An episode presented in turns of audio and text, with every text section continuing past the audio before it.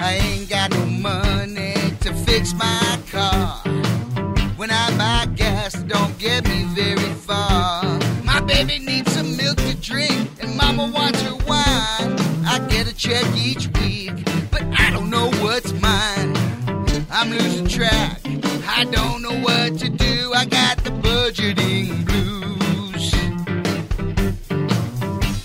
Welcome to another episode of CentsAble Chat. I'm your host, CentsAble Bobbi, YNAB certified budget coach, Ramsey Solutions master financial coach, and registered tax preparer with the California Tax Education Council. If your bank account has ever been overdrawn, you know how frustrating it can be to keep track of your money. You may know how much you have in your bank account at this moment, but is there enough for everything you need between now and when you get paid again? To answer that question, you need to know when your bills are due, how much each bill costs, and how much additional money you need for things like gas and groceries. This gets even more complicated if you have auto bill pay or automatic transfers happening between bank accounts that you're not aware of, or worse yet, they add up to more money than you have in those accounts. So, what can you do to stay on top of all this and still pay off debt or save for the future? Here are five ways to simplify your finances. Number one, keep all your money in one account. But why not do what many people do and use multiple accounts to separate your money? One for bills, another for everyday expenses like groceries and gas, and yet another for savings. This might work if you commit to checking each account on a daily basis to make sure there's still money to spend, but it means making sure you know what has already been spent. Remember, just because you buy groceries today doesn't mean your bank account will post that purchase today. The store may wait several days before even telling the bank about that purchase, which means the bank cannot tell you how much money you really have left.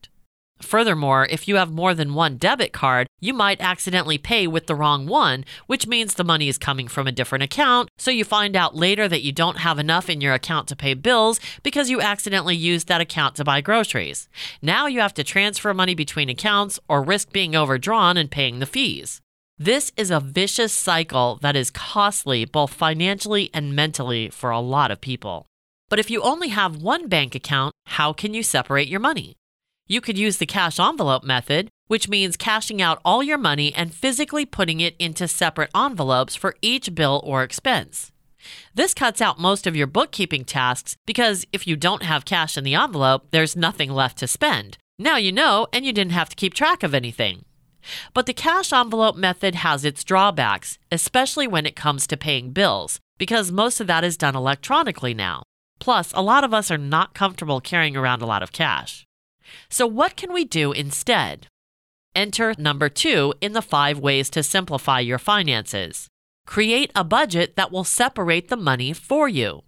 My favorite budgeting app, YNAB, or You Need a Budget, is great for this because it's basically a set of digital cash envelopes. You get to name each envelope or category whatever you wish. And you can have as many or as few as you need one for each bill, or one for all of your bills combined, one for gas and another for groceries, or one for both gas and groceries. You get the idea. So each time you get paid, tell YNAB how much money you received, and then tell it how much of that money to put in each category. Think of each category as a savings account, because when you think about it, all money is savings money, and all money is spending money. Save now so you can spend later whether later means today or in retirement. Never spend what you haven't saved, and you'll always be debt free. So, when you're telling YNAB how much money to put in each category, think about all the different things you need that money to do for you before you get paid again. Having a list of bills and due dates handy and thinking about how often and how much you get paid can help this process greatly. Now that you've planned how your money will be spent, how do you execute that plan without making a career out of accounting? Let's start with the third way to simplify your finances, which is pay all your bills once per paycheck. But how do you do that when all your bills have different due dates? Well, it's easy because you've already budgeted your money to cover everything you need to pay between now and when you next get paid, including your bills. That means you have money set aside waiting for those bills. So instead of waiting until the day they're due, pay them all now. Why not?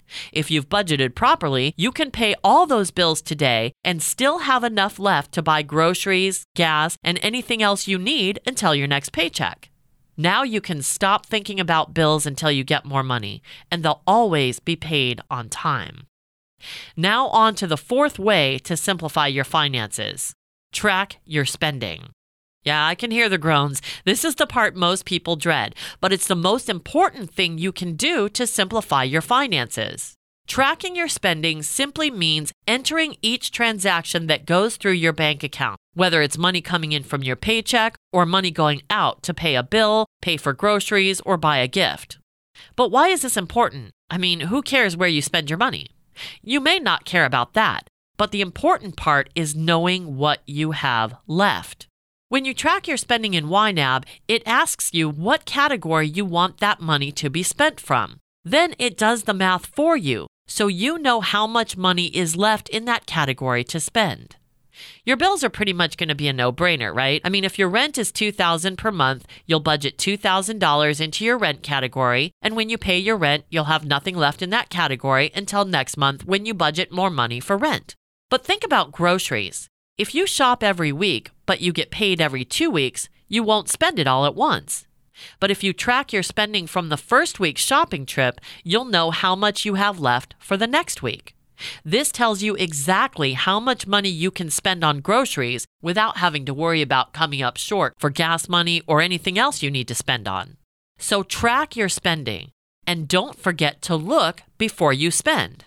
Before you hit the grocery store, check your budget, specifically your grocery category, to see how much you can spend.